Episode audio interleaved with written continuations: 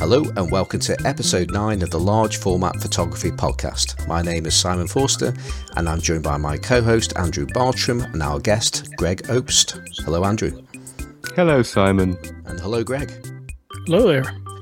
First of all, I'd like to thank Wayne Setzer for being our guest. Um, what, two weeks ago? Actually, strictly speaking, it was one week ago because we're recording this podcast a week before we know it before it goes out. So uh, that confuses me every week. But anyway, uh, thank you, Wayne, for being on the show and for indirectly causing many people to go hunting for beer mats to assist them in their working out their focus plane uh, and general focusing techniques of large format cameras. So uh, thank you for that, Wayne. Um, okay, so on to this week and. Andrew, have you been up to anything interesting this week? Well, I've been answering a few Facebook queries or questions following the said interview with Wayne. The, most people's confusion didn't come from their understanding or lack of understanding of the Scheimpflug principle, but what on earth is a beer mat? That would seem to be the most common. Uh, and I think uh, maybe, do you not have beer mats in America, Greg? I don't. Well, we have coasters. I think it's there just a nomenclature problem. Go. I think it is too. It's definitely. Uh, then you know what it's like. People kept saying, "Well, what what's a beer mat?" And I thought, well, did I just make that up, or is it actually, you know, is it just me? Is it some strange Great Yarmouth uh, saying? But you did know, Simon. You you know what a beer mat is. I, I, I did, and I'm, I'm assuming Wayne did as well because he didn't actually mention it, but he just might have been polite, I guess. It was just too, it was just too nice, wasn't he? Yeah, clearly. Yeah. Well, the, in your in your description to people about what a uh, a beer mat is, and by the way, coaster's a, a, a, word we use over here as well, but nobody ever says coaster for a, for a beer mat. Well, a coaster can be quite. See, I think a beer mat is what you need for this because a beer mat is generally made of like stiff cardboard. So I'm staring at the same beer mat as I was last week, and you know this is much more sensible. If you want to make a hole in it, put it around your neck, and take it out with you when you're working out your plane of focus it's much more sensible because a coaster can be, you know, it can be made out of slate or, um, you know, some other thick material, which it doesn't inherently lend itself for portability in the field. This this this, this is true. Um, and the other the other um, thing of note uh, was uh, you were you were saying now your beer mats are round, um, mm. whereas beer mats up here tend to be uh, square but with rounded edges. Yeah, well, you can get beer mats square with rounded edges. This one is, um, I think, this one is a German one. You see, so maybe German ones are round. Well, could could well be. So we'll I'm, never know. I'm I'm I'm glad we've uh, helped to clear that one up. Um, so, we do uh, talk some nonsense, don't we? Where you do. So what, what have I? I've I've been mainly doing non-photographic things this week, but I did, I did finally get out on Friday evening. Was it Friday evening? I think so, with my Toyo 45A and a double dark slide loaded with FP4. And I, I legged it. The sun was just was about an inch above the horizon, just so you can visualize that. And it was poking in and out of bits of cloud. And I and I drove down to the, the location which I was going to shoot for our double exposure tag team challenge, which was being run by the Negative Positives podcast. And um, I stood. I, I, quickly, I quickly unloaded the Toyo, and this is, and I was impressed at how quickly I set it up. And this is familiarity, I think. So you get familiar with your gear, and you can shoot really quickly. Because I had that from parking the car. Uh, I probably had that shot done within mm, ninety seconds. That's impressive, including focusing.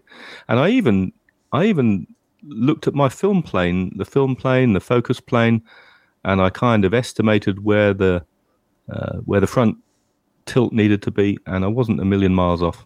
And I didn't have my beer mat with me, and I got bitten by by gnats. We call them gnats. You call them mosquitoes, Wayne. Wayne, have I sent you to sleep? No. Oh, I called you Wayne as well. Yes, You're not Wayne, are you? exactly. Yeah.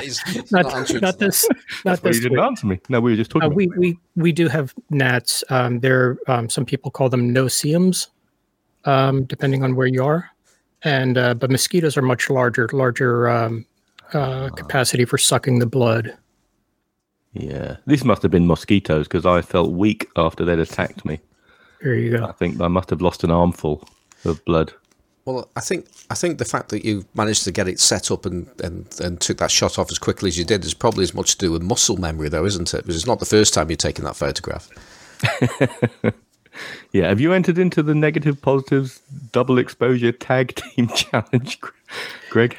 No, actually, um, the only double exposure I've ever made was on Pinhole, and that was um, that was quite by accident. Came out nice, but quite by accident. When's the uh, when's the deadline for this debacle that we're trying to put together? I, I thought it was long past. I, I, no. At least for the um, the non podcasters. I, th- I think that's it. I think we're um, we're using we're using the our status as podcast superstars uh, to um, to get a get a get a, a, a, delay on it. I don't think they're actually uh, judging them yet, anyway, are they? So um, and they're doing the podcast challenge is, is happening at, at least another week after the uh, the main one, anyway. So uh, we've we've got a little bit more leeway than uh, than the main event as well. What's interesting to me is is when did Toyo make a 35 millimeter camera? Because the the rules clearly ah, state yeah. 35 millimeter black and white.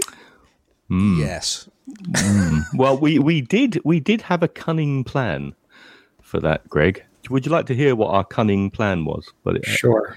So I um I, I took a, a spent HP5 roll, and in the dark I got some fo- 35 millimeter Foma no Rollei Retro 400s, and in the dark I uh, I, I I fumbled around with this length of Rollei, and stuck it on the inside of the backing paper, desperately hoping, but not really knowing how, that, that I would keep it parallel so it didn't sort of go at an angle. And then I rolled it all up and put it in my 6x17 film back. So we, the plan was to have a, to have a 17 centimeter long, 35 millimeter sprocket panoramic shot in a large format camera. That would but, certainly be interesting. But um, it didn't didn't come off. So I think due, mm. due to um, due to logistics and time, and we have Greg, we're having enough trouble uh, getting a double exposure done on four by five sheet film, let alone very true seventeen centimeter. But the we judges, thought we were the judges we were will accept that answer. Okay, we were trying to be really clever, and here's, this is the large format photography podcast after all. I, that's that, and that and that is it. Yeah, we we were challenged uh, as a podcast to do it, and mm. you know, we're contractually obliged not to shoot 35 millimeter or small format. Um, so uh, yeah, it was uh, it was agreed that we, we, we could do. I say agreed. We just decided we were going to do it. Um, but we uh, we have chatted to um, Mike and Andre, and uh, it's a it's a case of it was restricted to 35 millimeter uh, for the main competition. Simply for logistics, and uh, it just it just makes matching people much more much easier. Um, you know, quite a number of people are actually taking part in this and uh, mixing and matching different film formats and so on. It, it's just become too difficult to do it.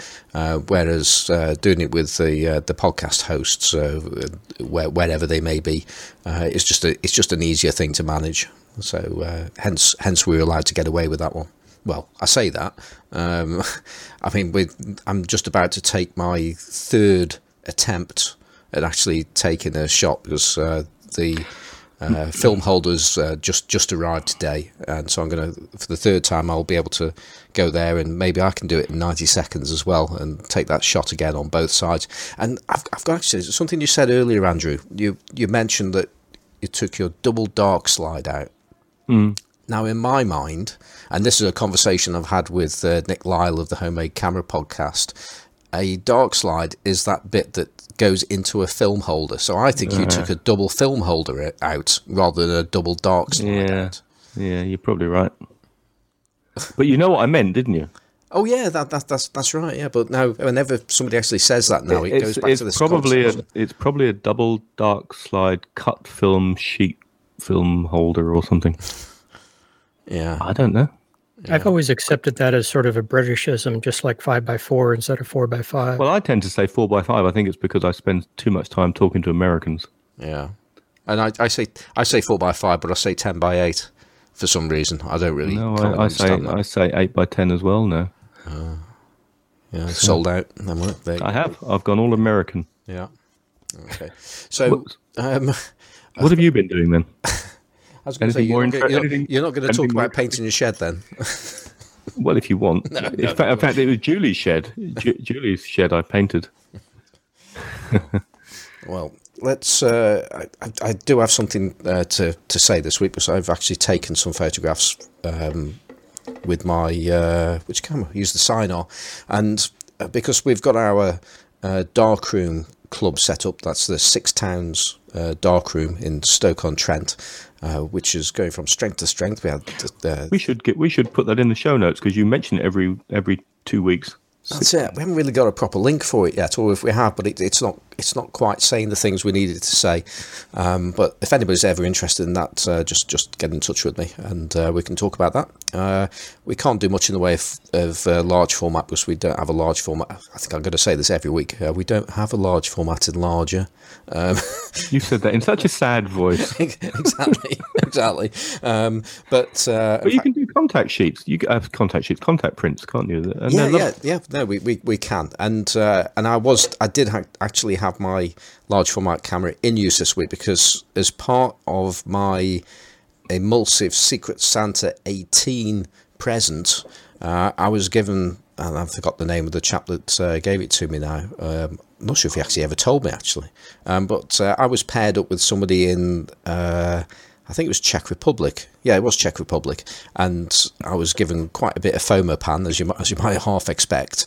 Um, but also, um, he gave me some um, mystery four x five film, and I'd, I'd I'd said that I'm I was potentially getting into four x five, and and uh, I'm quite pleased I did now. And uh, and he sent me some slow four x five film, which he didn't actually know what it was, and it's also film that he cut down himself uh, to four x five, and it's and. Uh, So you're missing the notch codes. yeah, no, no notch codes, nothing, and so which also suggests that it might not have been cut down from uh, uh, eight by ten, um, because I'd imagine you know ev- for every four you would get one with a notch in, wouldn't you? That would make a certain amount of sense, uh, but no, no notches at all, and.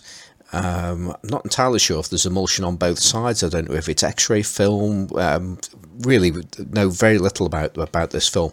Although I think it might be ortho orthochromatic. Um, not 100% sure about that. Need to check that, but I get a feeling it might be. Um, but uh, I decided Sounds like to. sounds like it could be X-ray film. I mean, the eight, eight ten X-ray film doesn't have any film notches in. Did you sacrifice a, a sheet to see what color it was? Uh, yes, although what, what colour was it now? I've actually When you, forgotten. do you mean when he developed it? no, no, be, no, uh, prior. Before. Some of the some of the X-ray films that were um, uh, that you'll find out there are, have really uh, weird blue, green, like almost uh, circus colors. Um, when you when you uh, pull one out of the box and just uh, as a sacrificial sheet, just to see, kind of determine whether or not you know there's a notch code and whether or not there's emulsion or either side looks different than the other. Um, to try to make a determination, I, I bought uh, three 100 sheet boxes of five by seven that's like that, and it's this bl- this blue, just a bizarre blue, um, almost aqua but not quite. And to this day, I still don't know if it's double sided or uh, or single sided. And I, I did run one sheet through in trade trade development in um, Pyrocat, um, one to one to three hundred, just a really weak dilution and it came out beautiful. So I think I guessed the right one, and I made a little mark on the box as to which side certainly- emulsion. Uh, so, I've I've never I've never pulled a sheet of my Fuji HRT X-ray film out of the box to look at it. Never it never occurred to me because I kind of oh, well I knew what it was, but certainly after it's developed and fixed, there is a very definite blue tinge to the to the base of the film. It, it's not mm-hmm. something that washes away, not like a you know not like an anti-halation layer would do in a traditional film. So it's it's the at first I thought I needed more fixing, but I didn't. I, I fixed and fixed and fixed it, and it does have a blue, uh, a slight blue color to the uh, to the base, the substrate or the acetate. Do, what's your film look like? Does it have any tinge to it? Yeah, oh, def- definitely. Although it's um, it's I would I would say it's a sepia. yeah. Uh, It's quite a strong sepia, I Mm-hmm. Yeah. would say. Okay. And I saw some shots you'd posted somewhere uh, online yeah, where you were trying to determine the film speed. that that's it. And It looked quite contrasty. There was some shadow detail there, well, certainly on the one I looked at. So maybe you got the exposure right, but just need to use a. I think it sounds looks like you either need to use a pyro or try your Caffenol developer if you want to try and retain those highlights. and and, and that's that's exactly it. Um, I mean, I've I've had a go at digitizing, but I've not done a full a full negative. I've been sort of concentrating on the center part of the image because each photograph, or the majority of the photographs, I, I, I placed a piece of paper um, right in the center with the um, exposure uh, rating. And Oh, yeah. absolutely, and I think that, that's a good idea. This is pretty foolproof, um, except that my highlights are blown uh, in every shot, including up to 12 ISO. Um, but the the shadow the shadow informa- uh, detail, in fact, the overall look of the photographs is gorgeous. I'm really really pleased with there the, with, the, any- with the look of it. Is there shadow detail in the negative at all, and you're just you're losing it in the scan, or uh, have you examined it on the light box? Uh, yeah, it's it's just not there. And the way I'm digitizing, I'm doing it. Sorry, not shadow detail. Um, uh, highlight. hi- yeah, the, the, I'm I'm digitizing with the digital camera. I'm not using the scanner, and um, uh, yeah, the, the the the amount of detail I'm I'm I'm like using a 90 mm macro lens as well. Um, so I'm I'm only taking a photograph of a very small proportion of the shot and and using my Sony. Uh, full frame uh, camera. It usually it captures highlight as long as I'm shooting uncompressed. It, it captures uh, detail in the in in the highlights very very well it just isn't there. And the guess, and you, you can, I try to look in the negative as well, and it's just black. Um, but as you just said, though, uh, Pyro or uh, Caffenol CL, and, and that and that is definitely something I want I want to try with this because I just stand developed it in Rodinel, Rodinal, uh, or semi stand. Uh, because you know, doing different uh, different speeds, it just made sense to actually do uh, do Yep. do it stand processing. Yep. Made It'd be sense. interesting too to to take a look at um, some tests where you're shooting something that has some predominant areas of red versus uh, blue to um, to see whether or not it's orthochromatic. Yeah, and and that was that was actually something I, I did actually try uh, to because I've got in the the dark room there we've got red light, uh, we've got so we've got the safe light, and I I put a piece out uh, for about a minute and covered it. Um, I didn't have a coin; I just used a cup in the end. Um, and uh, with you know, to see if it would actually show any difference where the cup was and where the cup wasn't, um, and I completely messed that up because one I put two sheets out instead of one, and uh, second, although that shouldn't make that much of a difference because you should, you should see it on one of the pho- one of the uh, negatives, but uh, to develop it, I didn't have space in my uh, tank, so I just literally just dropped the film into the tank and I think it just stuck to the side. So I, I it, it was just a mess. So I've, I've I'm no I'm none the wiser on on on that. But it, it the but the overall look of, the- of the images is is not. It's just that the yeah, the the black and white look of the images is just different from what I would normally see. So I'm just thinking there's something else going on here, um, which makes me sort of suspect it might be uh, orthochromatic. or some kind of copy film or something, or some Oh, yeah. um, reproduction type film. I, th- I think That so. can- yeah. Okay. Well, that's very exciting. You have had a far more exciting week than me. Greg, have you been doing anything exciting this week? Yeah, the last um, the last week or so, I've been um, discovering. Um, normally, the way I, I work is I do I research an area to death before I even consider going out, and then I come up with a list of things that I want to accomplish out in that area and GPS locations and what have you. But what I've done is gone to the next county over um, to the west of us and just sort of I know very little about that county except for their their county seat. And um, just went out on some drives and discovered things and shot um, a series of different cameras um, discovered a ton of abandoned falling down barns uh, beautiful um, farms with silos um, it's also coal uh, mining region or uh, for the most part a, a strip coal mining region. Uh, so you have a lot of the um, large industrial things. You have uh, coal breakers up there. You have all sorts of um, sort of a, a, mix of agriculture and industrial landscapes. And so I've been shooting everything from um, the the infamous 2238 film on 35 millimeter, all the way up to um, 8 by 10 um, on um, on the Kodak uh, or the Carestream uh, Ektascan, the single sided um, X-ray film. Oh yeah, just trying to get a, a feel for the area and and um, the way I work generally is I don't I don't take pictures of things. I take pictures of how I feel about things. So um, this is an area that uh, I'm going into pretty much fresh. Um, I have no preconceived notions of what this particular part of that county looked like or what it contained. And uh, as I venture around, um, you know, I'm discovering things and and I'm seeing parts of farms that have just been abandoned, um, and that always makes me, you know, is, is certainly a sadness there, but it always makes me wonder how. I mean, that's that's um, that's usable land, and in some cases they're still being farmed. Somebody's renting the, the farm itself, but the uh, all the outbuildings, the barns, the farmhouses are either gone or in a various states of disrepair.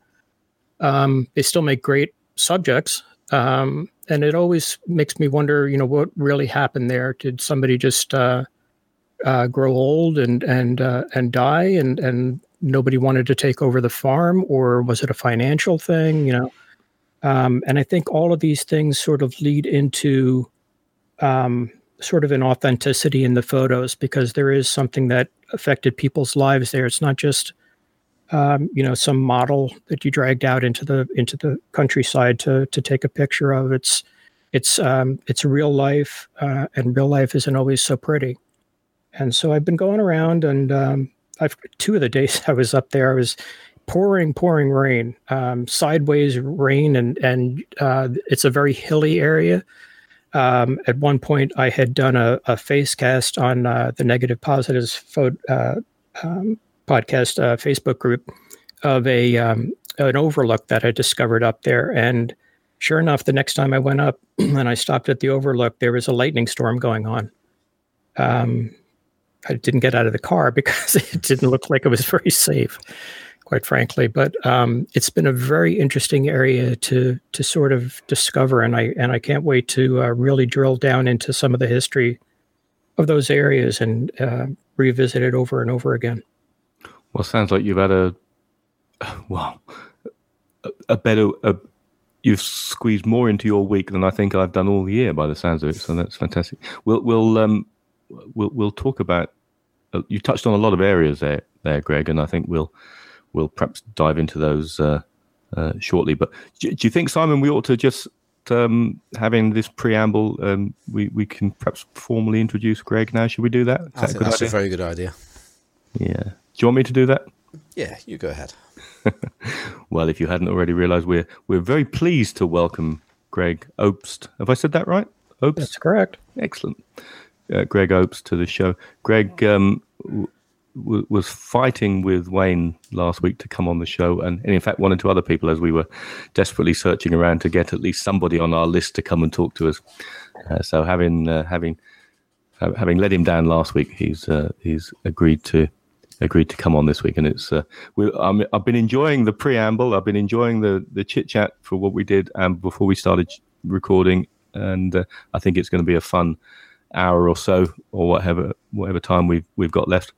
Uh, you're very active, Greg, on many of the Facebook groups with negative positives. You're a contributor with our Lensless podcast Facebook group and within the large format Facebook group. So most most folks will be familiar with you. Your your uh, uh, your work is is is varied in a way from the uh, type of cameras you use, different mediums you use. You you seem to get involved in lots of different formats and uh, different films, and I think we're going to have a great time talking to you. But why not just um, give us the potted Greg Obst history and uh, in the normal way that we would do when we have guests on?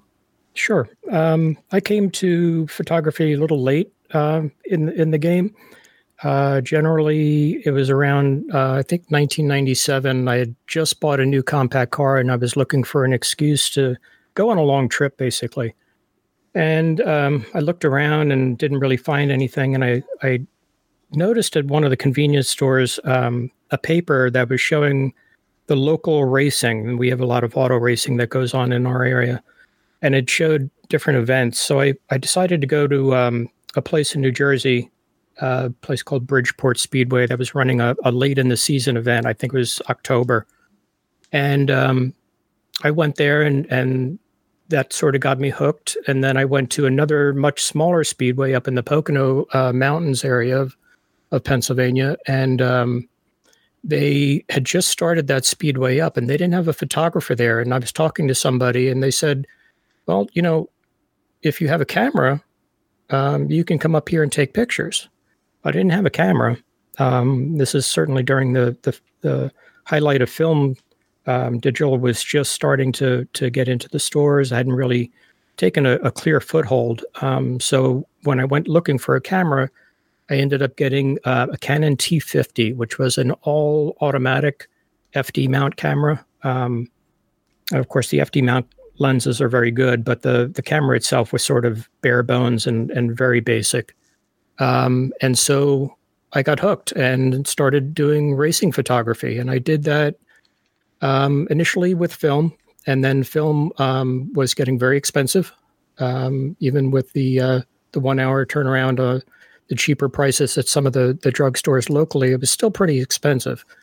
So um, I investigated digital, fell into digital for uh, 12 years as a racing photographer. Got really good at racing photography. Um, generally regarded as one of the the better um, photographers in specific areas of, of auto racings, uh, specifically sprint cars and midgets, and um, and then got tired of it. Um, and so I was looking for something a little bit different, and I went to um, wildlife photography, and I started um, getting really good at photographing bald eagles at a, a location that's right on the border between Pennsylvania and Maryland, uh, Conowingo Dam and uh, I really enjoyed that.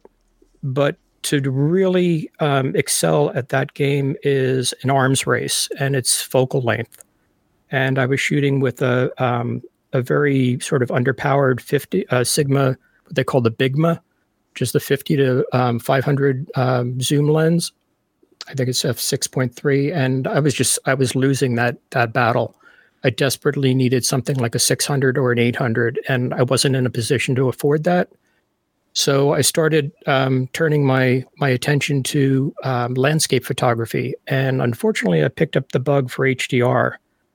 And um, initially, it was it was the um, you know the over the over the the the moon sort of um, you know uh, something like the surface of Venus kind of HDR, uh, which I'm certainly not proud of.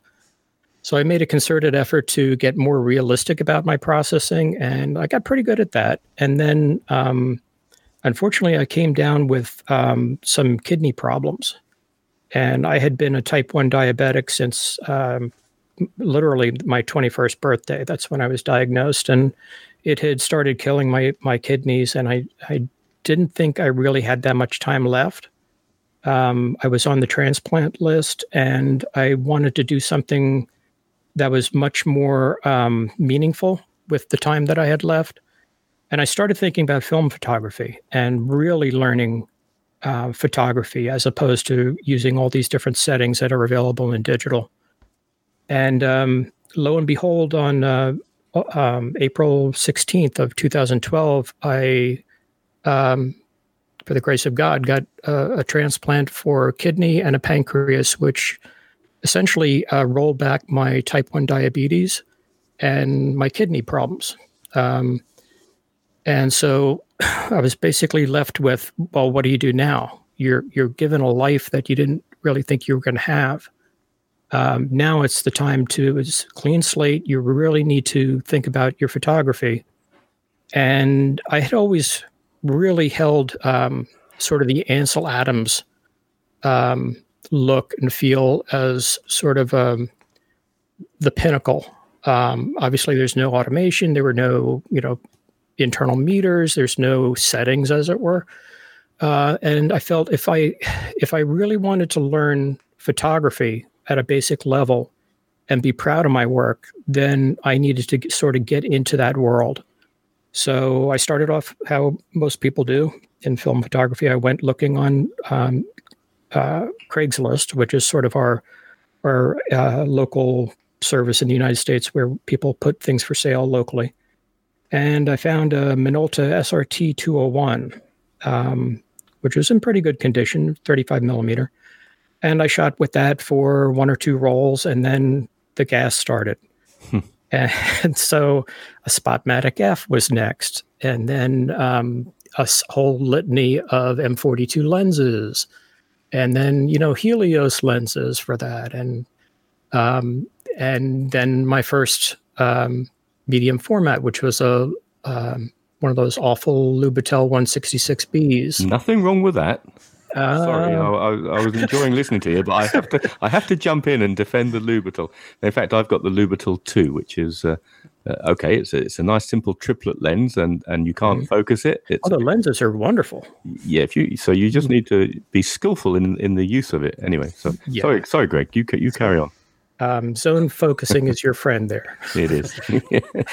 um, and so um, a, a, steady progression of uh, through medium format and buying anything that looked old and in all the local antique places, like a lot of people do. And I saw on eBay one day um, a Calumet CC401, which is the long rail 26 inch uh, monorail. And these are the ones that um, were student cameras in a lot of universities. And of course, when digital started to take a foothold, they dumped a lot of that stuff. So I, I was able to get one of those very quickly um, and very cheaply, and uh, and then started collecting lenses for that. And then trying to haul that thing out into the field was just a pain in the ass. it, it's large, clunky, and especially with the longer rail, how do you carry that? There's no there's no bag, so I I would actually go to Home Depot. Um, do you have Home Depots in in the UK? No, but we know what you mean. It's like a big box hardware yeah. store. Yeah. And uh, I was able to get a soft-sided uh, rolling uh, toolbox and turn the camera upside down and put it across the opening, and yeah. and that sufficed. Gave me room for uh, four by five film holders and lenses, and kind of went that route for a couple of months, and then um, decided I needed a better monorail, so I got a another four x five, a Calumet 45NX, um, which was able to be broken down into much smaller pieces. Um, still had a huge box that it came in. Why, why were you why were you persisting down the monorail line at this point? Cle- clearly, somebody who wanted, you know, you had a desire to go out into the world with this camera. Yes, presumably not just from the back of your car, like I do. Um, so what, why why persist with the monorails? I was really interested in in architecture. Okay. Um, not so much internal architecture because that's more you know a, a, professional level kind of thing, but just uh, making sure that I had all the movements that I could possibly want to keep everything straight, vertical, horizontal, everything in focus, all the good things that a monorail will give will give you. Um, yes. okay. But I needed that portability, so I started looking again. And um, so the first thing I found was uh, Bush Pressman Model D. Which oh, is, that's the one that um, uh, uh, Cameradactyl Matt Ethan was going mm-hmm. on about, wasn't he? Yeah, yeah, and they're wonderful little cameras. I, they fold up to probably the smallest footprint that I've seen in any four x five. Hmm. Um, you could put them in a little messenger bag, which is great with uh, four oh, or wow. five holders and two lenses and a and a dark cloth.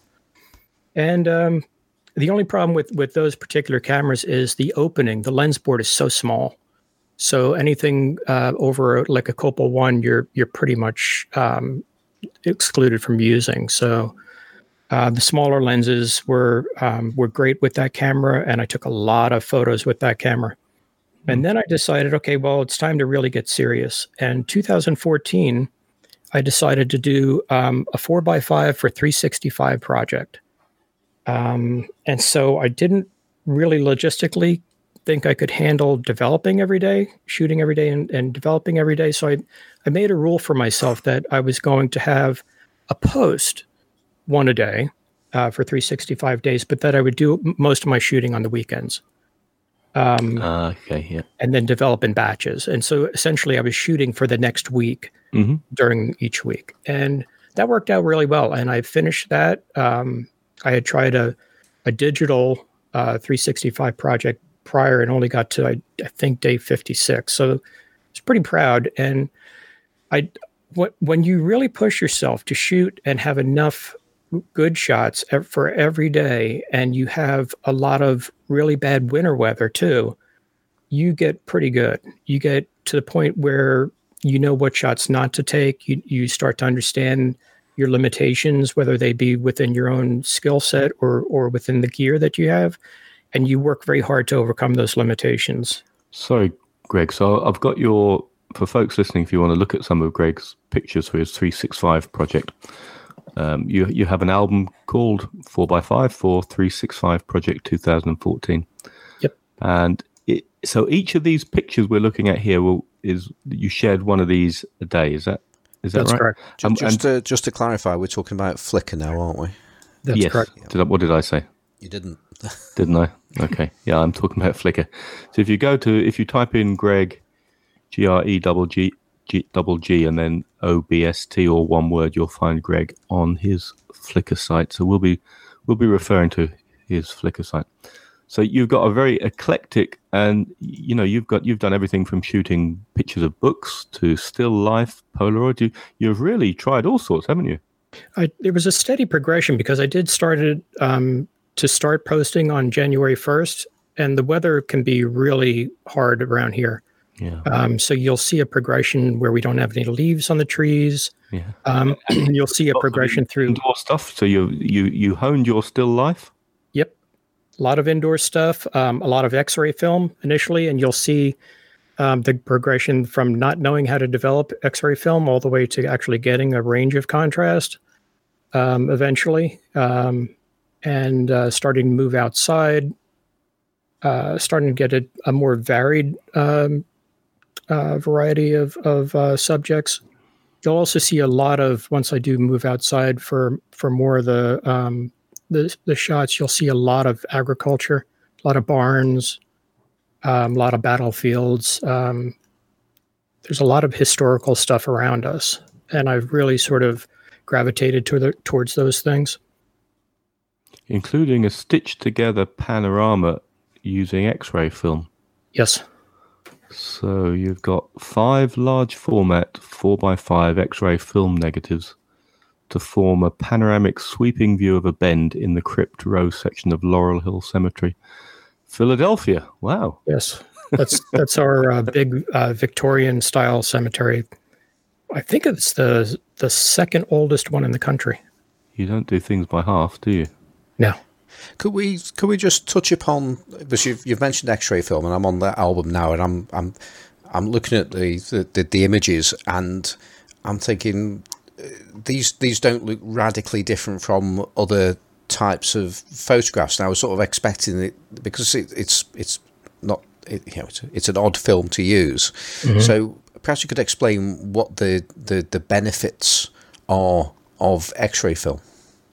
Initially, I started with um, the Fuji HRT 30, uh, which I think, uh, um, Andrew, you're working on a var- variety of that or a variant. Yeah, I don't think it's 30. It's HRT. Hmm, I don't know. Anyway, I think it's double- I think it's just a rebranded version of that same one. so, but yeah. Same as HR. It was HRT and then HRU. HRU, Yeah. yep. um, initially, be- I chose that because it was cheap. It was twenty seven dollars, I think, for a Yeah, hundred sheet that- box. That's my reason for having two boxes of 100 sheets in the fridge. I like that reason too. Yeah, and I mean, you could you could shoot a million sheets of that, and then go through all sorts of variations in your development, just trying to to, to do a somewhat less than scientific um, honing down of of what you should be using as far as like how you rate it. Um, one of the interesting things about uh, X-ray film that isn't very apparent is it responds differently to different contrast light and different subjects. So it's not just a matter of shooting something that's um, you know red and that's going to get darker. It's also you know is it a very contrasty light out? Is it a is it a golden hour light? and your exposure and what you rate it at as far as your IE uh, setting can vary, you know, 20 to 40 ISO uh, setting points based upon the, the quality of the light or the, the type is, of the light. Yeah. Is it the amount, is it, is it therefore like, like with the direct Harman direct positive paper, certainly the same thing applies there because it's depending on the amount of UV light there is around. exactly, it's the it's the wavelength of the light mm. that you're experiencing. Yeah, you and see, so, I, I I I need to. I'm go, we're going to probe you a bit more, so to speak, on X-ray film because I'm I'm still in a learning. Despite having two boxes of this stuff in my fridge, uh, I I've just largely been shooting it in the pinhole camera um, I, have I've I've tamed the contrast control well enough, um, but I'm I've been using it for a bit of contact printing, a bit of alternative processing. But I've just started putting it in a four x five camera, cutting it down in the darkroom.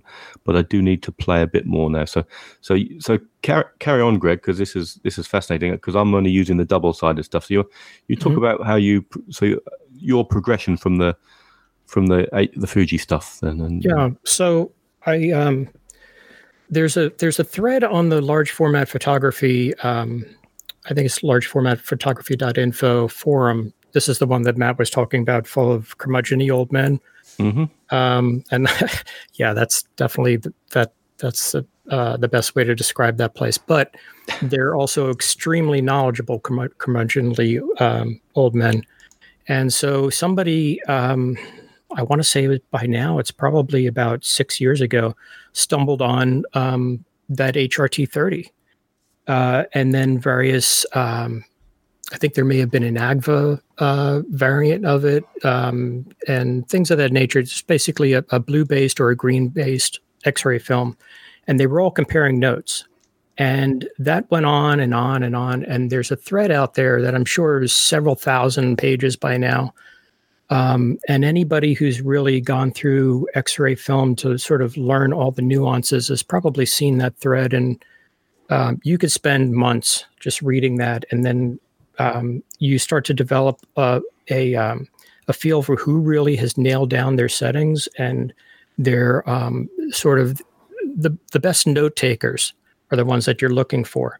And so when they discover something, generally it would be a breakthrough for everybody because it was very much a um, you know a rising uh, tide floats all boats kind of mentality. Everybody was uh, willing to share knowledge, and and uh, everybody sort of benefited from that. And the one thing I saw in there one day was this this single sided um, emulsion, and I'm like, well, you know, that's that's certainly going to take care of the problems where you're either going to be doing rotary in a tank, uh, or if you're using um, bottom, uh, uh, rough bottom sort of uh, development trays uh, if you're doing tray development.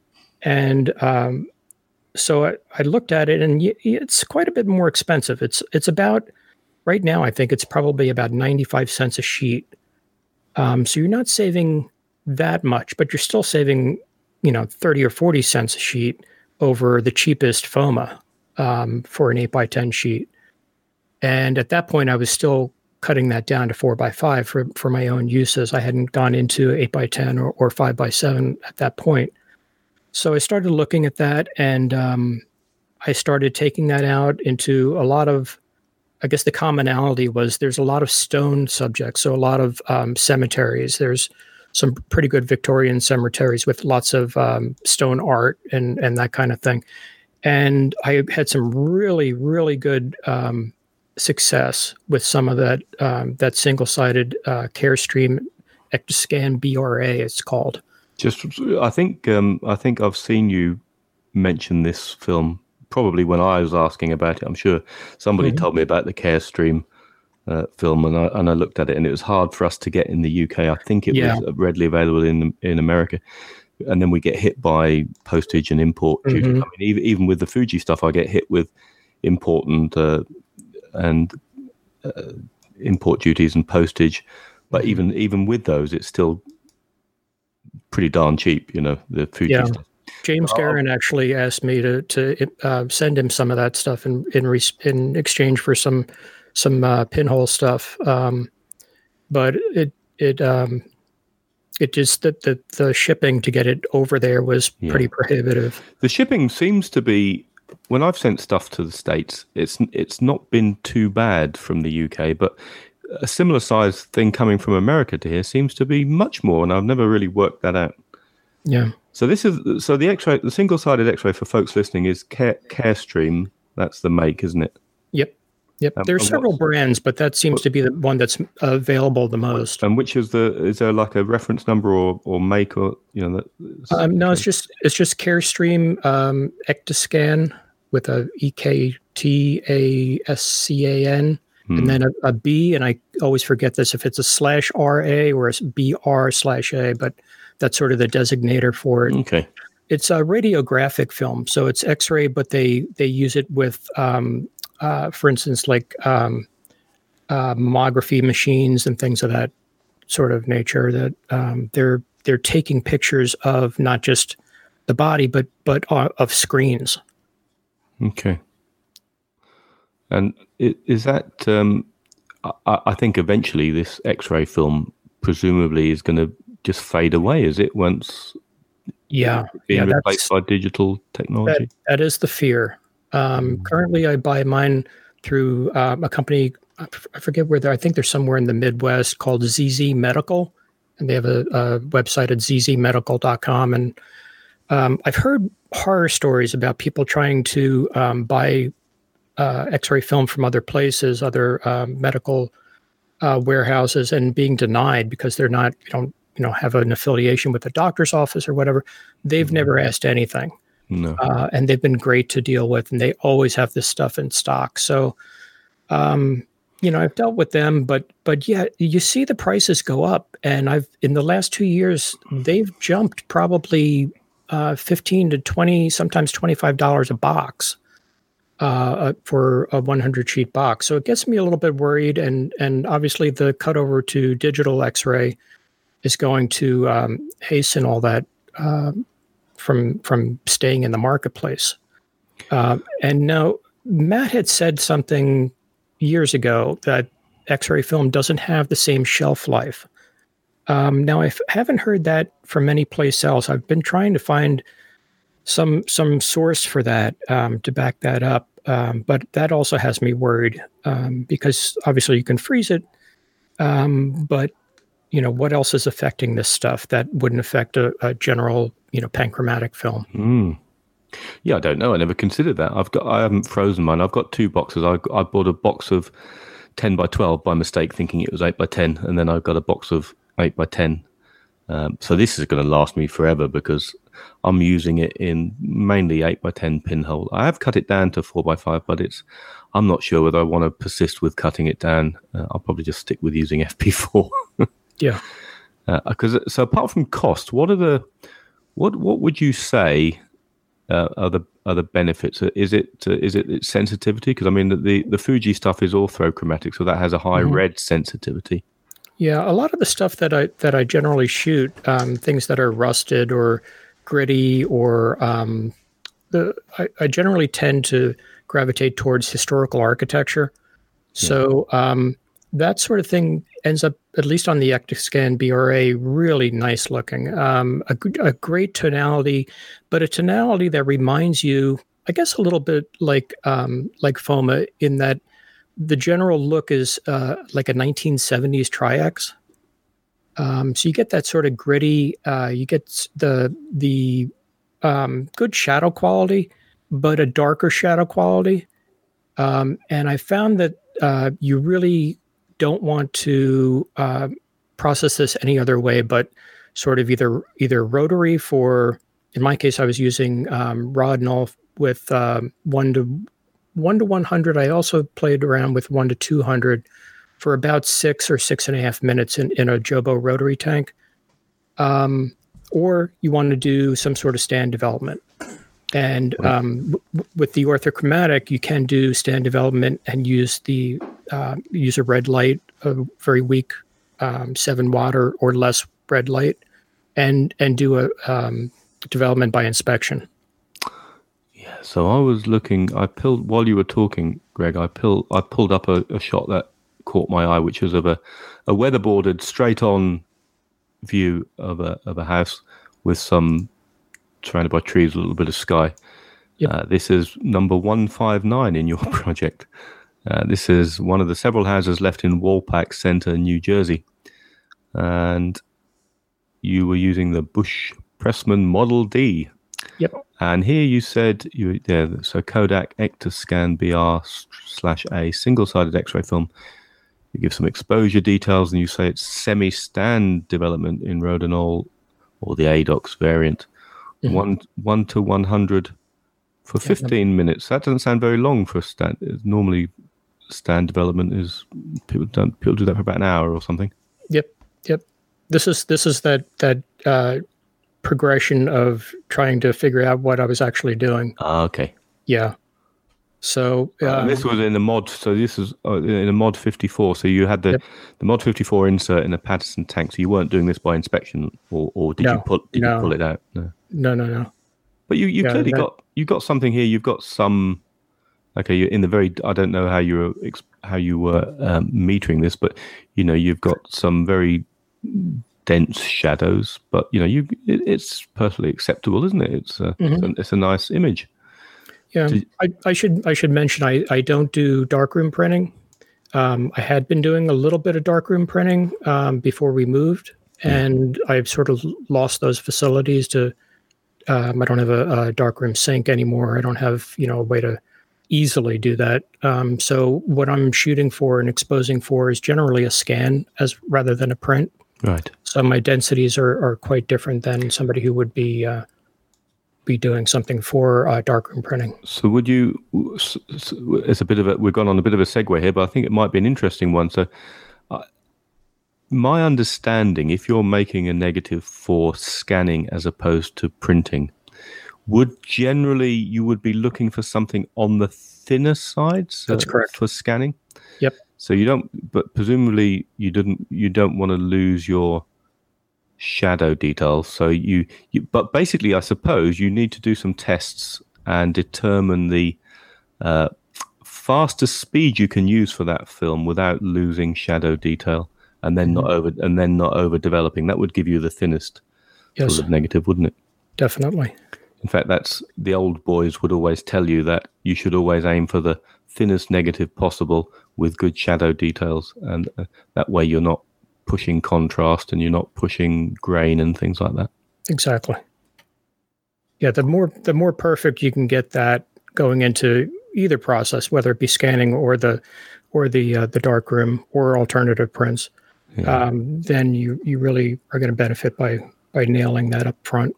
So this this at this point, when you were doing semi-stand development in Rodinal for 15 minutes, did, uh, did you abandon? You you've now abandoned that technique, have you? For Oh, yeah. X-ray. Absolutely, absolutely. So uh, generally these days I, I use um, uh, Beseler um, eight x ten print tank, which holds. Uh, there's several different models, but the ones that I have hold a single sheet of eight x ten, or with a, a small um, insert that holds them in place, four sheets of four by five. And then I use uh, about 700 milliliters of uh, Rodinal in there, and I'll, I'll use uh, a one to 150 ratio and do it for I think six and a half minutes. Um, and I, I lay that on top of a um, Unicolor 352 auto rotating drum. So it takes care of all that. It doesn't do anything like the Jobo would with with the temperature control, but generally I'm doing everything at at uh, room temperature anyway. Yeah. So what I, I followed James Guerin's advice with the double-sided X-ray film, and I I trade developed that in with with some glass on the bottom of my trays. Yep. Uh, Yeah. the- little tip little tip with that is go go to your um, dollar store or dollar store equivalent in the UK. pound store. Yeah, Poundland. Yeah, you got Uh, it. and um, uh, and when you're not buying that that uh, Poundland film, which you, I guess you can't, You can't get anymore, now. No, you it's gone. No, go go to the section that has the eight by ten um, uh, um, portrait sort of uh, frames. They're really cheap ones, not the not the plastic frames, but get the glass ones, and then just take the frame, throw the frame away, get the glass, put that in your in your tray, and that will keep the scratching um, to a bare minimum if you're using the double sided stuff. I think I, I, I hunted in our spare room for some old frames and took out some glass. But it did occur to me when I was hunting. I said I can go to a cheap shop to get some old frames. So I, uh, I'm with you on that. But I'm so my my process is actually s- similar, I, I- guess. But I'm using James recommended a start point of one to one hundred Rodinal and five to six minutes um, but and but turning t- with no agitation other than turn the sheet over once every minute so it gets Mhm. I suppose developer to both sides but other than that uh, m- no agit- agitation at all and I, I got an uh, before that some pre-washing to get rid of uh, otherwise you get strange marks on the on the Sure. on the film. But in terms of the development, that sort of six, five or six minutes time. So I found that I was getting nice negatives that I could make traditional contact prints from. But for my uh, salt printing escapades, which I get mercifully ribbed for, uh, I found that was a I needed to up up the the density a bit more or the or the negative contrast. I wasn't really sure what it was. So I've um, but I, I I what I changed one thing at a time. So I changed the development from one to one hundred to one to fifty without really doing much more differently to the making the the negative in the first place. And I found that that increase in uh, in contrast that the one to fifty gave me was enough to give me a more pleasing density in the salt printing process, which is inherently a low contrast sort of process anyway. Sure. So broadly similar, but mine were just, as I say, in the tray, turning it over. Yeah. Yeah. I one of the goals with using X-ray film was to get something that I could really experiment experiment with at a cheap level. Yeah. Um, because one of the projects that I've been working on, I think it's the fourth year that I'm working on it, is a a project called Farmscapes of the Civil War, where I've been um, shooting various um, battlefields and the farms. Um, the areas during the Civil War, the American Civil War, were primarily um, either railroad based or agrarian. So we had a lot of farms, a lot of families um, sharing farm responsibilities, and a lot of them paid um, a terrible price in in the looting and just general destruction. Um, more so from you know the the enemy soldiers coming in, even friendly soldiers, and just completely devastating everything that the family had before they they left and and went on to the next uh, the next battle. Um, so I wanted to try to capture these areas, which are preserved, a lot of them very well. Um, not everything is original, um, but you sort of do your research and figure out figure out which ones are original. Um, even if they aren't original, they're they're generally a pretty good um, subject for large format. And so I've been using um, both uh, well a combination of four by five, um, five by seven, and eight by ten, with the hopes of eventually um, moving into contact prints with um, cyanotypes, Mhm. but T-toning them. Yep. Um, and Yeah, I like that effect because you're getting that you're getting rid of the harsh blue, aren't you? And getting exactly. Yeah. more brownie, oldie worldy look, I guess. Yeah, and one of the one of the people that um, I think it was about six months ago signed up for the Lensless podcast uh, Facebook group is Teresa, Yep. and she had some um, a series of of uh, uh, videos on YouTube where I learned um, how to do a lot of the um, the cyanotype. Uh, now she was she was doing with Holga negatives, um, but she was doing it on cloth, um, cotton cloth squares, and that sort of really tripped something in my head where, you know, I could I could do something that was not quite a you know a canvas print like I would have done back in the digital days, but would still have a little bit more, in my mind at least, permanence or a little bit more um, of a tactile feel that you could actually kind of you know uh, have a little bit more of the the area invested. Um, and um, i'm still trying to figure out how i would do that in a book form. I think it would just be something that i would put up on the on the wall. Um, but I, my my ultimate goal is to have all these things from this project uh, set up as either 8 by 10 um, contact prints with uh, cyanotype with which is t-toned or Um, the potential, and this is a format that I really like, is five by seven in an 11 by 14 mat, um, which really seems, at least for me, to draw my my attention inward to the photo. And that's something that I, I sort of fell in love with when I went to a, a Paul Strand exhibit that the Philadelphia Art Museum had a couple of years ago. He had a lot of his uh, his more well known works uh, in a smaller mat, uh, sm- smaller photo in a large mat like that, and it seemed to be something that um, would really lend itself well with some of these older farms and fence rows and stone walls and things that I'm accumulating through this project. What about um, liquid emulsion on paper or cloth? Have you considered that? Um, I have. I haven't played with it yet. Um, I do have a. Um, oh, what is it? Um, Colloid, I think. I forget the name of the actual company that that puts it out. It's uh, sold through uh, Freestyle. Um, they're um, a dry plate kit, kit. That's something that, that I definitely want to start investigating. And uh, but you can buy the.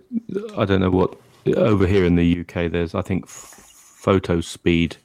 Mhm. It's not not British, but it's European company. Fotospeed certainly make one, and Rollei I think make a liquid emulsion. So it's it, it's you you you heat the container up and pour some of this stuff into a container, and then under subdued lighting or the correct safe lighting, you can just brush it onto uh, Yeah, I've whatever seen- whatever I've seen surface. Tina Rowe do that with, Yeah. I, I guess it was seashells. Yeah, she does. She's doing that project, and I and I think that would that would kind of fit because she's, you know, she's a very thoughtful photographer, and you know, in, in much the same way as that you're thinking of the why and the where and the how, uh, and trying to relate meaning to places through her image making. So she's exploring all sorts of uh, ideas of identity, of heritage, and self. You know, she's a uh, she she was a, a a mixed a mixed race adoptee, so she has uh, she she grew up with all sorts of you know questions around her, her heritage and and uh, questions of the past, and so she she spends a lot of time on the London seashore mudlarking for these oyster shells. Mhm. And she coats them with uh, uh, liquid emulsion and uses, I think, a variety of found negatives of, of people who's, you know, lo- lost images, things she finds in junk stores and things, to try and make some comment on the past. But really, it's around her own feelings and emotions to do with past and um, identity. She's really tying it all together in the end. She is, yeah, yeah, and it seems like your sort of Civil War stuff. Wouldn't it be great if you could find uh, um, some vintage cloth or something, something from that era to coat this stuff onto? Maybe, Yeah. I'm not suggesting you go and vandalize some of these sites and sort of, sort of prize off bits of weatherboard. Yeah, no, over here that's actually a federal offense if you take anything back from the battlefield. yeah, Yeah. So that, that's a that's a thought because I, I think I think it's uh, I'm not sure if it's uniquely uh, a, a American thing, but um, do, do do they still make uh, like patchwork quilts with um, sections on them with uh, with with scenes of things?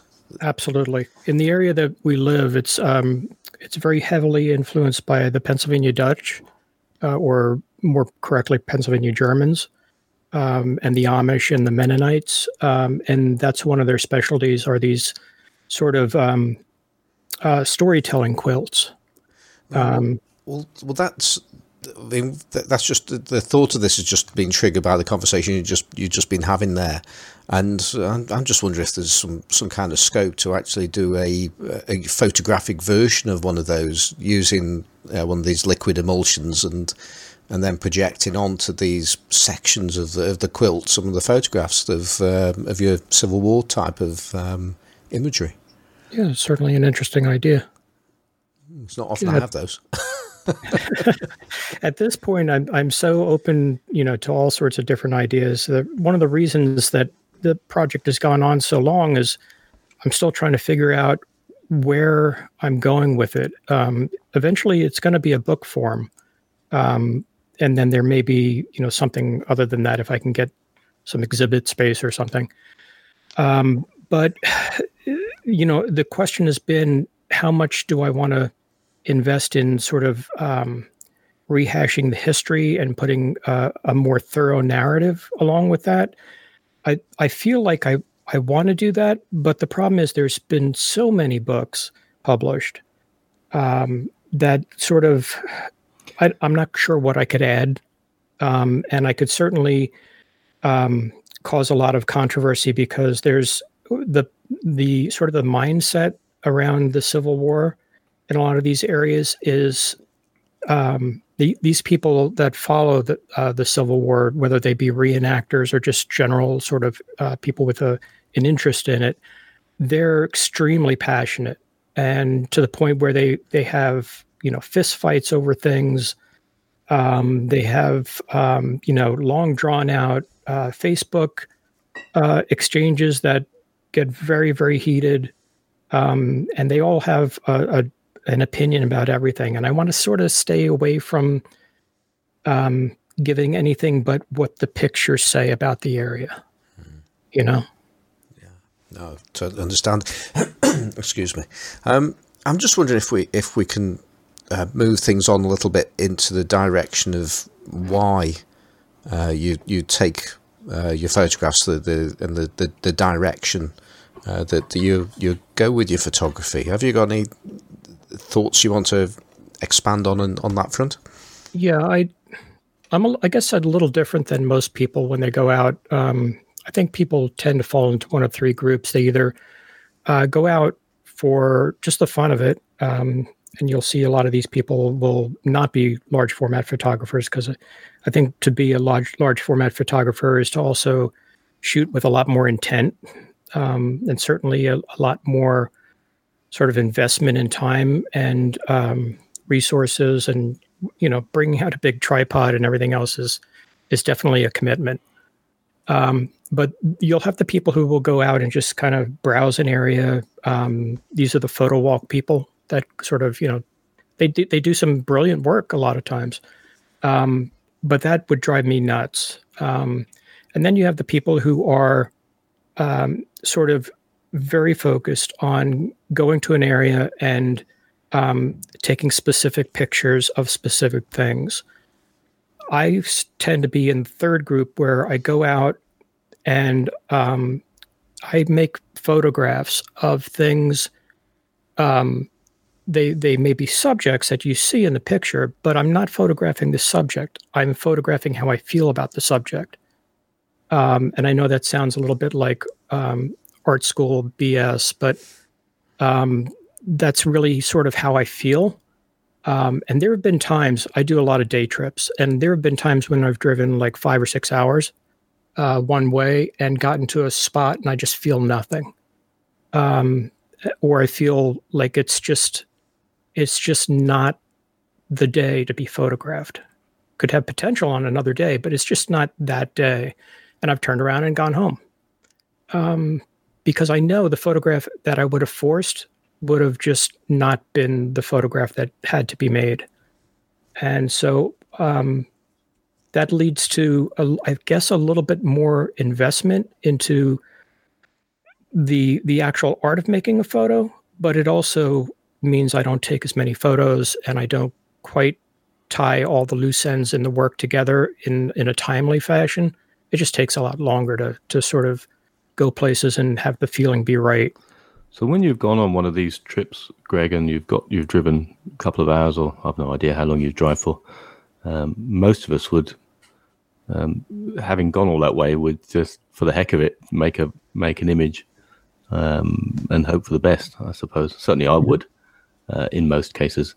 Um, so what, what is it? Do you think that's that's stopping you doing that on some occasion? Is it could it be the kind of day you've had? Could it be the lighting? Could it be some other emotion or feeling that you can't quite put your finger on? It's it's definitely a mix of all those things. Um, mm-hmm. If I if I get cut off, if I get cut off in traffic on the way there, I may be just in a really foul mood, and yeah. that will affect things. You know, my back hurts because I've been carrying around an eight by ten, you know, in a uh, and several film holders in a in a heavy backpack. That will you know tend to affect my mood. Um, sometimes it you know it's it's things that um, you just get there and there's just this weird feeling that um, especially some of these historical places that it's just not that day you know it'll be a different day but it's just not going to be that day because they're not the site isn't giving you what you need for that connection and it's a little weird to think of it that way um, but well, it's not. It's not really. I, I, I'm. I'm. I'm minded to make a couple of comparisons. There was on Sunny Sixteen podcast. Uh, Eric, I forget his surname. Uh, uh, cartog. Uh, yeah, you know. conspiracy of cartographers Yes, yeah. He so I've got a couple of his zines, but uh, I, I really enjoy when he talks. He he was on maybe it was probably a year ago now, talking about his sort of road trip, and he he visited a lot of Native American Indian uh, sites, and he speaks about with some uh, clarity speaks about the kind of feelings he had there, and you know the overwhelming sense of sadness, and the and sometimes I don't think he made photographs there. Yeah, I, I I have that that zine that you're talking about, um, the one from I guess two summers ago, and um, his talk of having you know women and children massacred at, at two or three different spots um, along his trip, just the overwhelming um, sadness and the the energy because everything is is essentially energy, right? Um, whether it's energy that's newer energy or energy that's been left over, at least in my beliefs, energy that's been left over for centuries, um, sometimes longer, that's just sort of staying there and inhabiting the place. All of that stuff, it doesn't affect everybody, but it affects those people who are sensitive to it. Um, some people are more intuitive than others, and they will pick up on that. Um, we were discussing in the in the um, the pre-show uh, banter that my wife, one of her um, sort of qualities uh, is that she, for her entire life, has been extremely intuitive and will pick up on what a lot of people will call ghosts or residual energy. And she will be able to um, have things sort of playing on a loop that will be revealed to her. And that's always interesting when we go to these battlefields. Um, she's come back to the car crying and and I've had to tell her, you know, what happened there, and and it, she's described people um, down to their dress and what they were wearing and what direction they were heading and um, what they were saying, and and all of that checks out with historical facts that are known to be true. And um, there have been places where I've taken her, for instance, the Slyder Farm, the John Slyder Farm on Gettysburg which is a, a, fairly remote place to get to. You have to kind of uh, hike a trail down into a, a valley, and um, not generally someplace that, unless you're working for the Park Service, that you can drive to.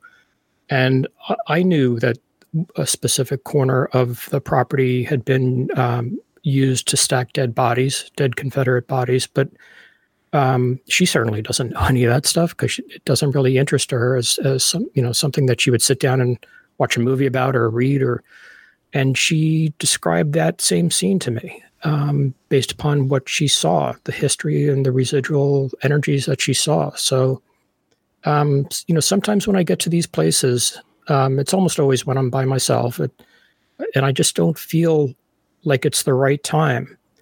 Um, I I generally harken back to you know the fact that it's all energy, and that energy can be negative sometimes. Do Um, you, do- so do you get this? Do you get these feelings? You know, when you've been a long way and you and you don't end up making an image, does it tend to be those sites then with you know with with some strong uh, residual historical you know residue, if you want? Or, you know, if you were just going to a if you were going to photograph, you know, uh, I don't know, a, a shopping mall or some sort of Stephen Shore type topographic image.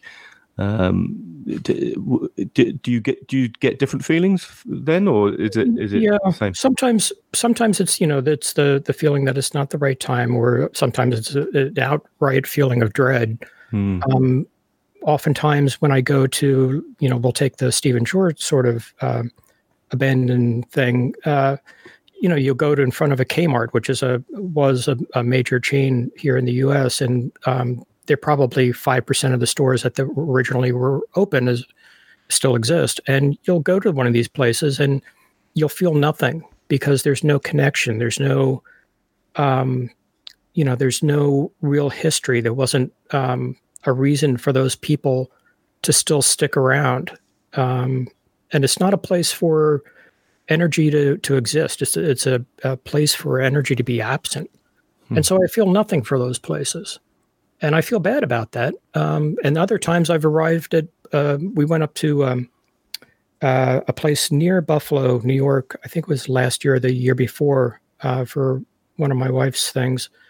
And um, I happened to be driving around by myself and I saw this old Kmart.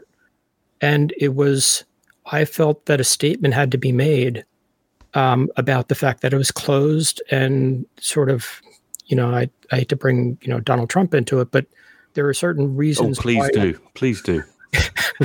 there are certain reasons why a lot of these places and and for years they've been going out of business not just trump but a lot of these places are are places that um, you know really don't get supported by the neighborhood anymore because the industry has left the neighborhood or um, you know the the reasons for people to be um, more affluent in the area have have left hmm. and so you know, I, I feel I feel compelled to sort of um, even if it's with my phone, which is what I did on that particular day. I just used my phone to to take sort of an ironic empty parking lot with a single, um, you know, shopping cart in the shopping cart uh, carousel out in the parking lot, that kind of thing. Um, so there's there's all sorts of reasons for taking a photo in my mind, and and all sorts of reasons, sometimes more, um, to not. Hmm.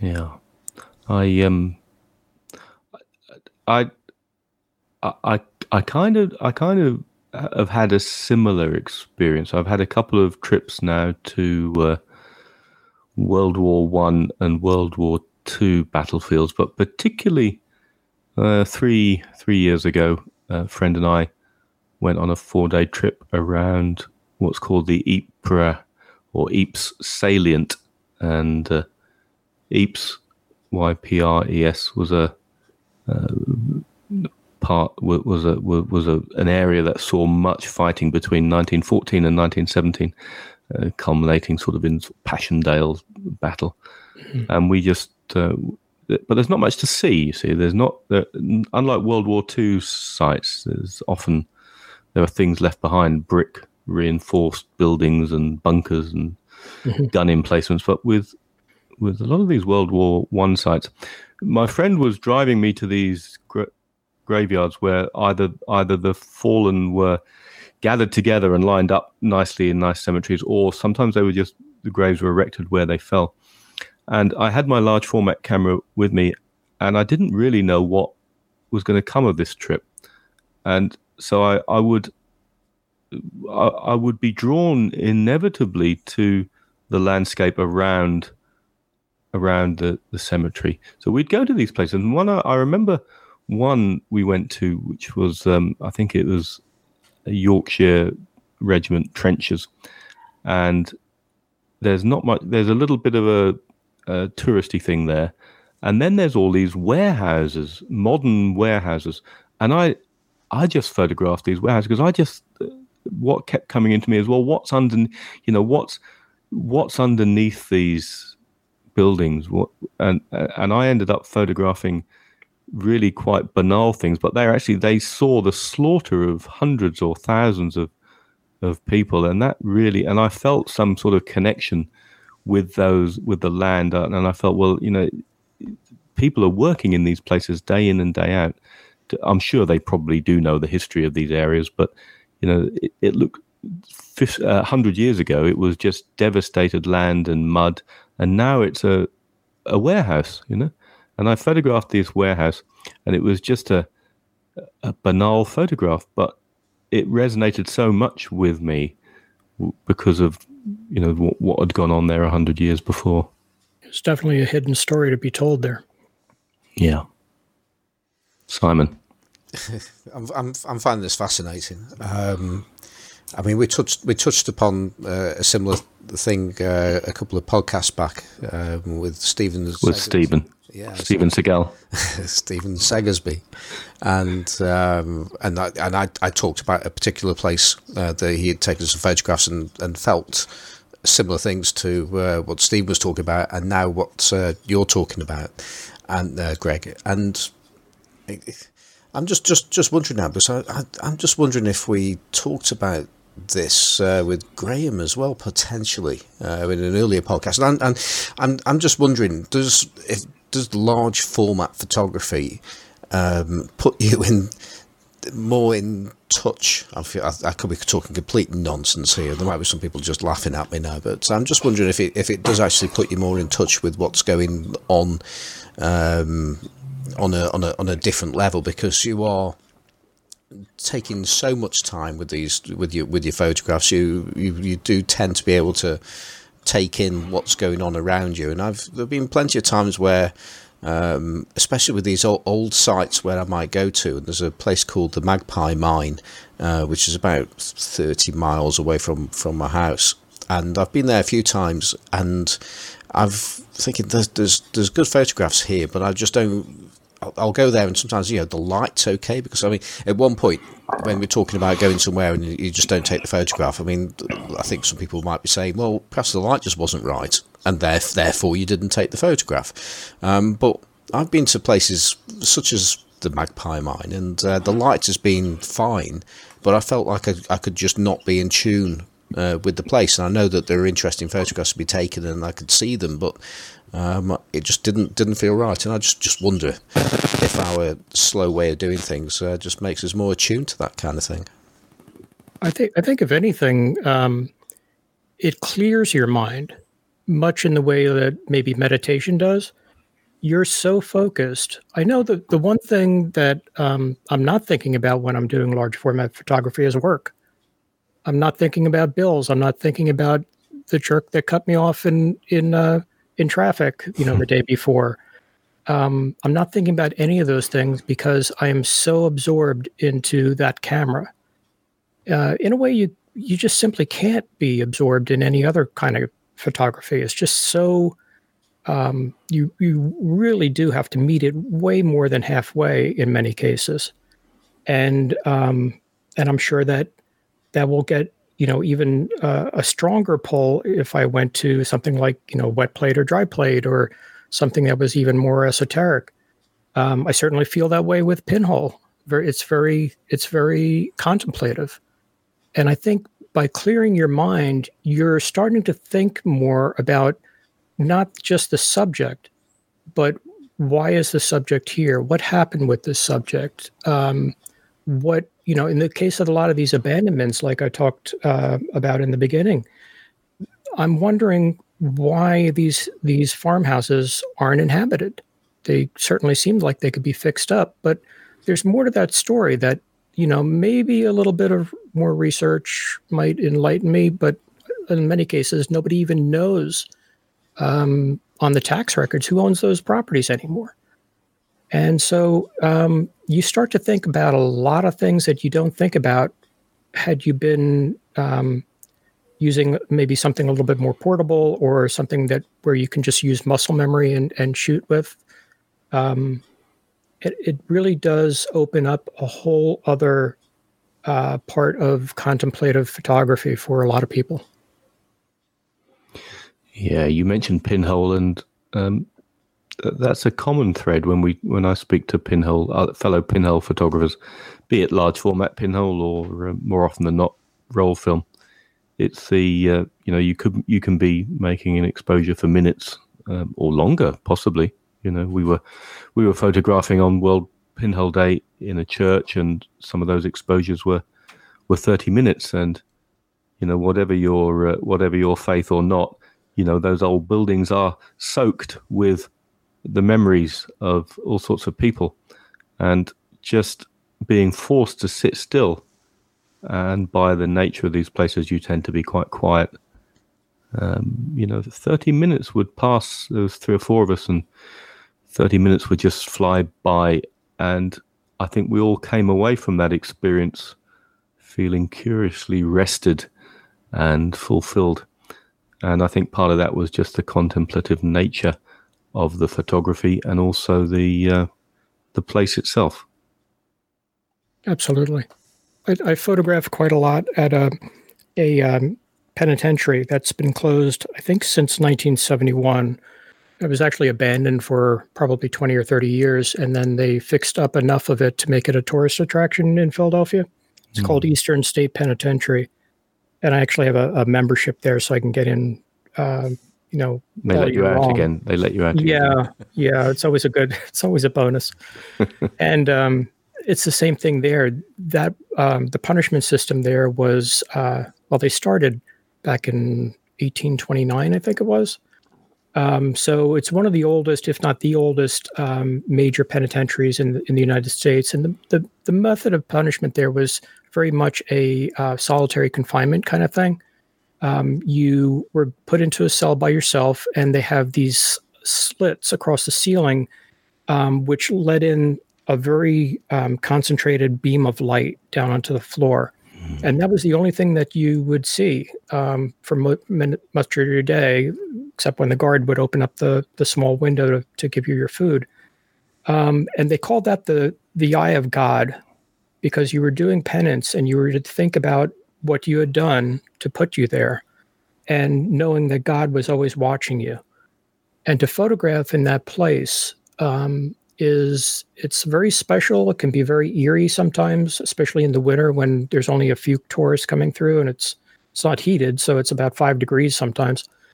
Um, you can really sort of feel what they felt if for only the briefest, you know, 15 or 20 minutes that you're there. Everything is almost everything is long exposure in that place because it is darker in the corridors. Um, and I've photographed knowing it would turn out this way. I've photographed several large format. They're they're on Flickr um, where the people show up as ghostly apparitions. Um, they do an audio tour there, and so you everybody's walking around with their um, audio uh, tour cassettes on, and they're they're very um, in their own world, and they don't they don't care if they walk in front of your camera. They don't care if they just stop there and the thing that they're not doing is they're not conversing and they're not looking at their phone generally, which is very unique in this day and age. They're just kind of walking around, discovering things and listening to the story. And so they become part of the subject themselves. Um, and they become, because it's a darker area, they become a, almost a ghostly apparition as they move through the area. And I've really enjoyed making some of those photographs. I'm Looking at your album in Flickr called Eastern State Penitentiary. Are these all made with large format? No, some cameras? of them are. Some an, of them there looks like an HDR thing here. You mentioned HDR. Yeah, there, there's some of the the original ones would have been HDR from when I first started going there. Um, I've done some work there with uh, a Nikon F4S 35 millimeter, and I've done uh, a lot of work there with both uh, Bronica medium format and um, Mamiya C330 medium format, and then a surprisingly um, productive series of photos done on 4x5 um, with my, I think it was a Sakae Toyo metal uh, field camera with x ray film. And so um, a lot mm-hmm. of the, mm-hmm. the better ones, or at least the ones I consider to be the better ones, are ones that I shot with that camera on x ray film folks listening, I'd, I'd, recommend that you check out Greg's album on the Eastern State Penitentiary. I've got one immediately, and of course, I, th- I think the the, the, the it's the barber shop inside, and of course, I, I, looked at it first of all and did a double take because you think it's bound to be an electric chair, but clearly it's not. yeah, a lot of people make that mistake. Um, they actually it, did. They did have an electric chair, but it was in a different part of the building. But this, but this barbershop chair is kind of in fairly good condition, and it's mm-hmm. in this appallingly rundown little um, area. Yeah, and they, and they doubled as dentist chairs, and um, yeah, there probably was quite a bit of pain when in there if someone was having their teeth yeah. yanked out. So what what are you? This was with a Bronica medium format camera, but the same challenges for you with your. Uh, so in a place like this, are they happy for you to set your tripod up with a large format camera? And, uh, Surprisingly, it's one of the only places in the area that is yeah.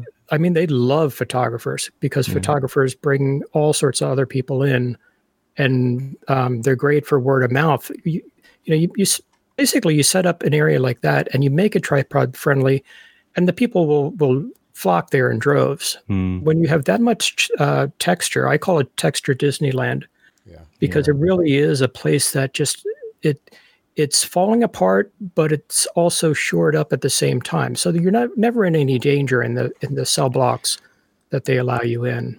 This picture looks particularly well lit, and sometimes it's it's not. It's just with a lot with a long exposure, it ends up looking more like daylight than it really really was. But you know, is it what sort of technical challenges are you faced with in there, particularly using a view camera?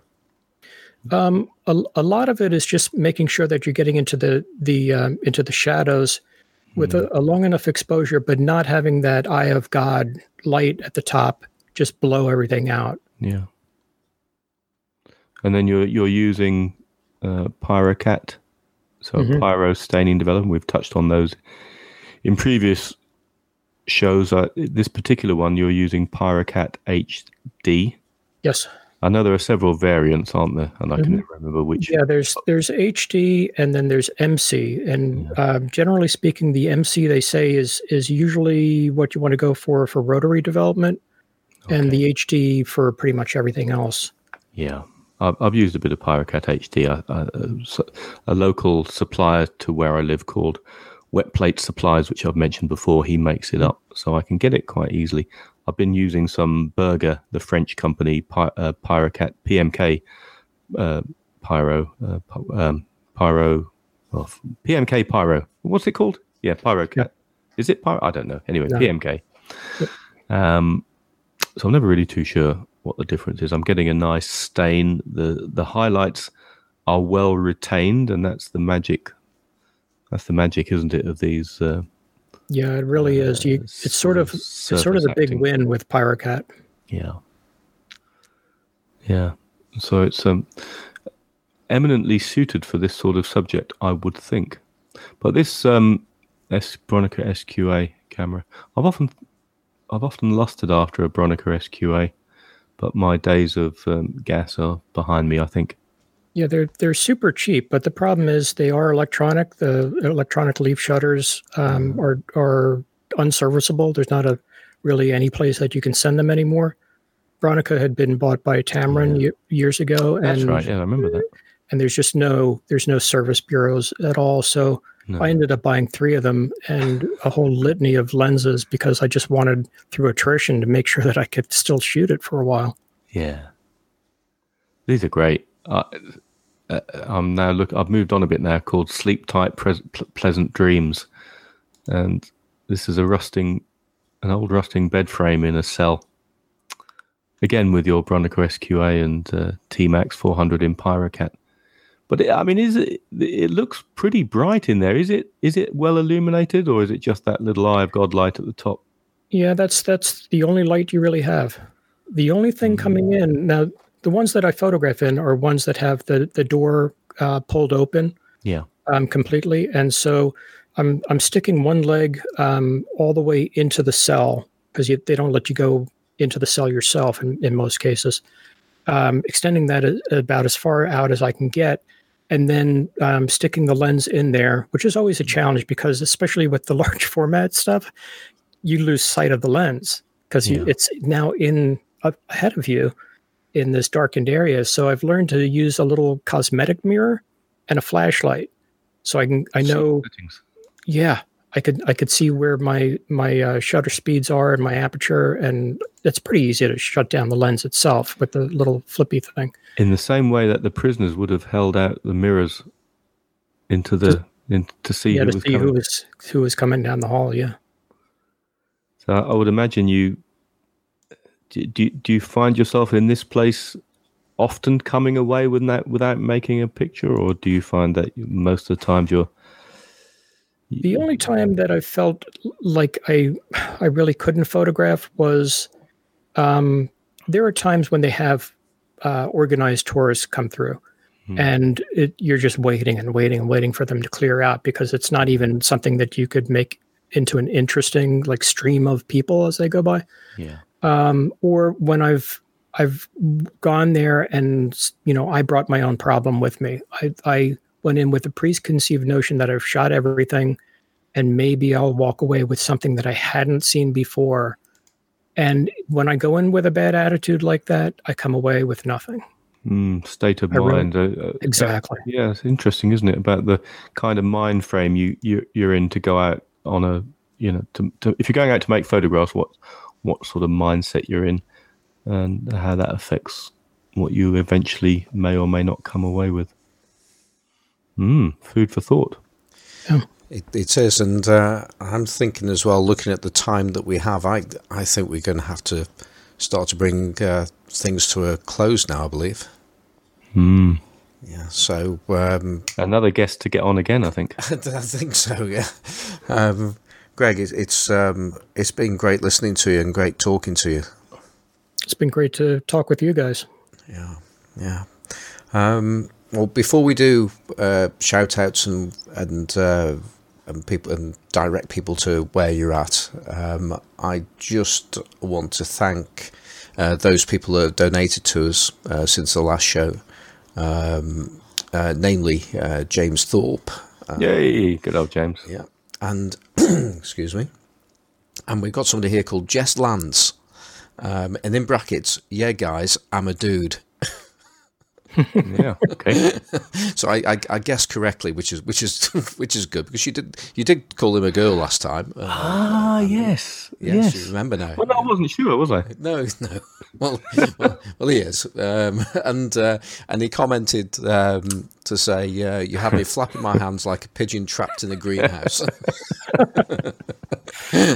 so that'll be talking about the beer mats there. Um, and, um, and Christopher J. May has, has uh, contributed again, um, and uh, he said um, another most enjoyable episode.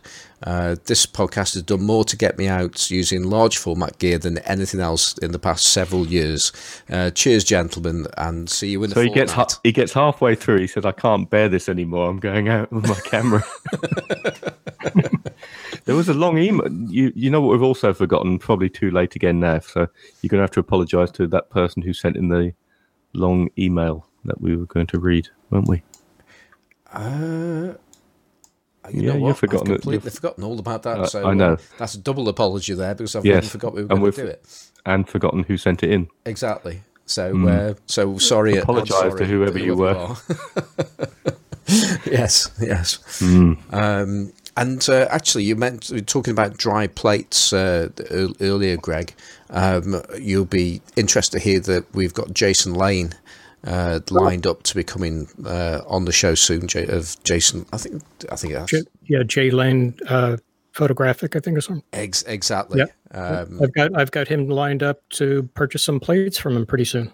Excellent, excellent. Well, uh, we we had uh, Jason on the Classic Lenses podcast uh, about two months ago, and it was fascinating uh, chatting to him about uh, a, a lot of things that we thought we knew about, and turned out we know absolutely nothing. Uh, because, That guy has a, that guy has a supernatural amount of knowledge. Nobody should know that much about lenses. That was that was an incredibly good episode. It Oh, was. good! I, I didn't didn't realize you were li- you were listening to that. So uh, Oh, that's, yeah. that's that's good to know. Um, but yeah, that, that was it, was- it was fascinating, and we didn't we touched upon the dry plate stuff, but um, we also knew that really that that's that wasn't really the uh, the best time to be to be going through that. So. Um, we will have uh, James, uh, Jason uh, joining us uh, in the in the near future. Um, so, uh, so that's all of those things. Um, Andrew, have you got any shout outs or anything you want to talk about this week before we disappear? Um, no, don't think so. No, that's okay. I really should. I really should come much better prepared.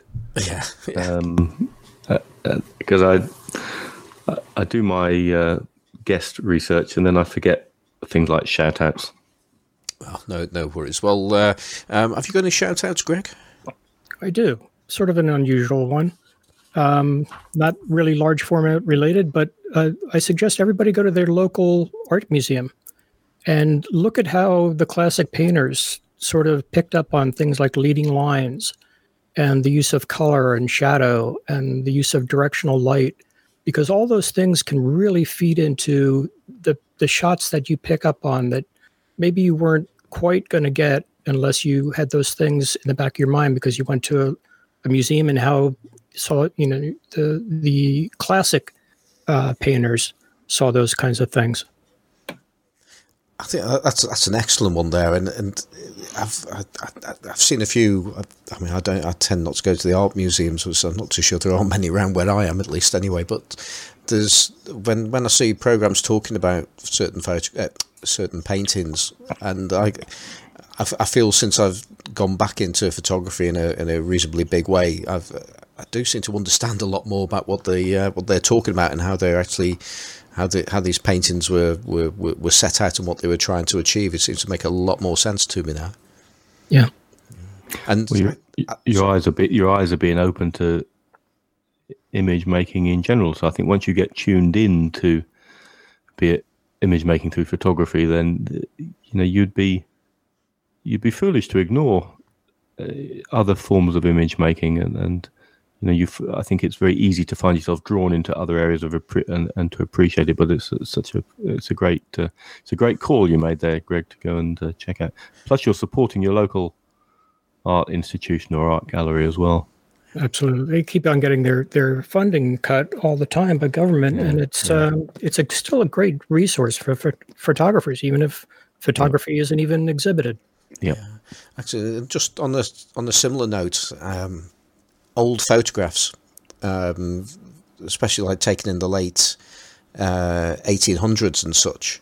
Uh, I remember watching a, another program about uh, you know wet wet plate photography in, in its infancy, and and it, and I was just looking at some of these these photographs that were were taken in certain parts of uh, Britain, and I was looking at them and what struck me is like they, they could have been taken today. All the all the things I would look for in how I would compose a photograph or what I think was a well composed photograph. I, I was I was seeing these things that were being done 100 and, 120 years ago, uh, and that, that that sort of shocked me. Uh, I was thinking, this looks modern, and it's uh, but the, it's again, it's the same rules apply to what what is beautiful, what is well composed, whether it be a painting, whether it be an old photograph, whether it be a new digital photograph. Now, you know, those those rules still apply.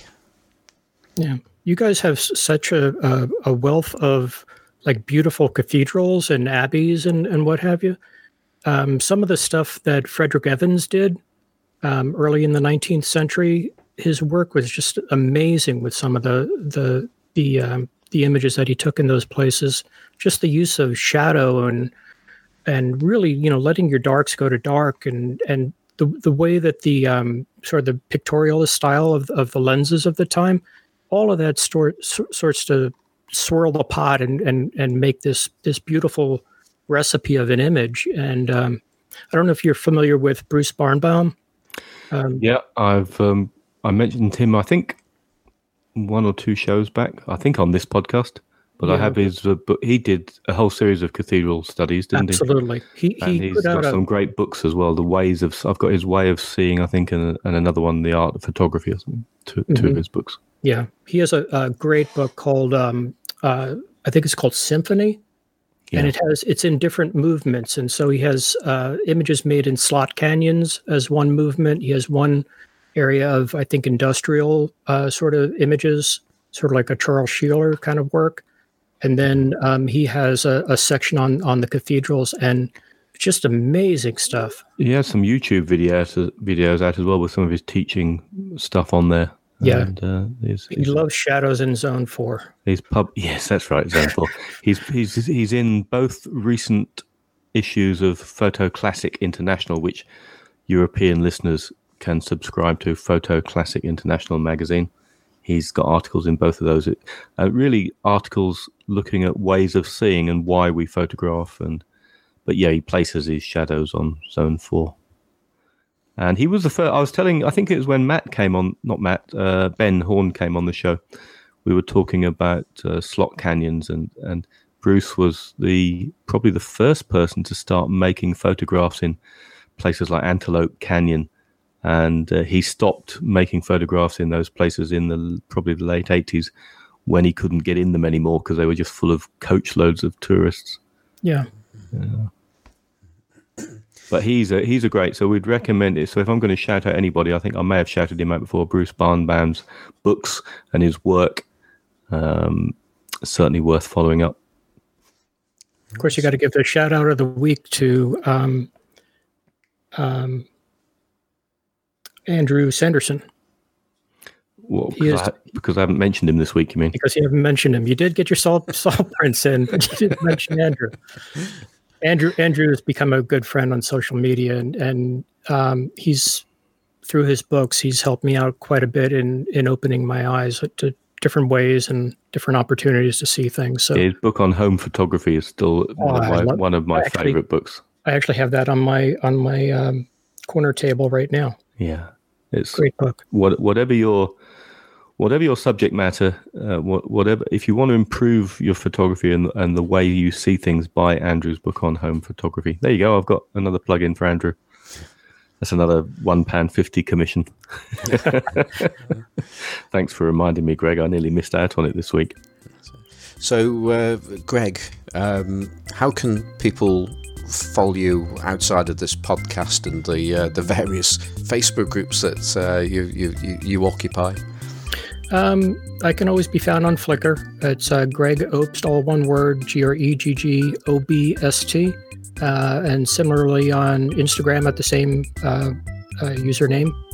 Uh, both of those are sort of mirrors of the of one another. For for the large format stuff, I'd recommend Flickr definitely because you can see it in a reasonable size.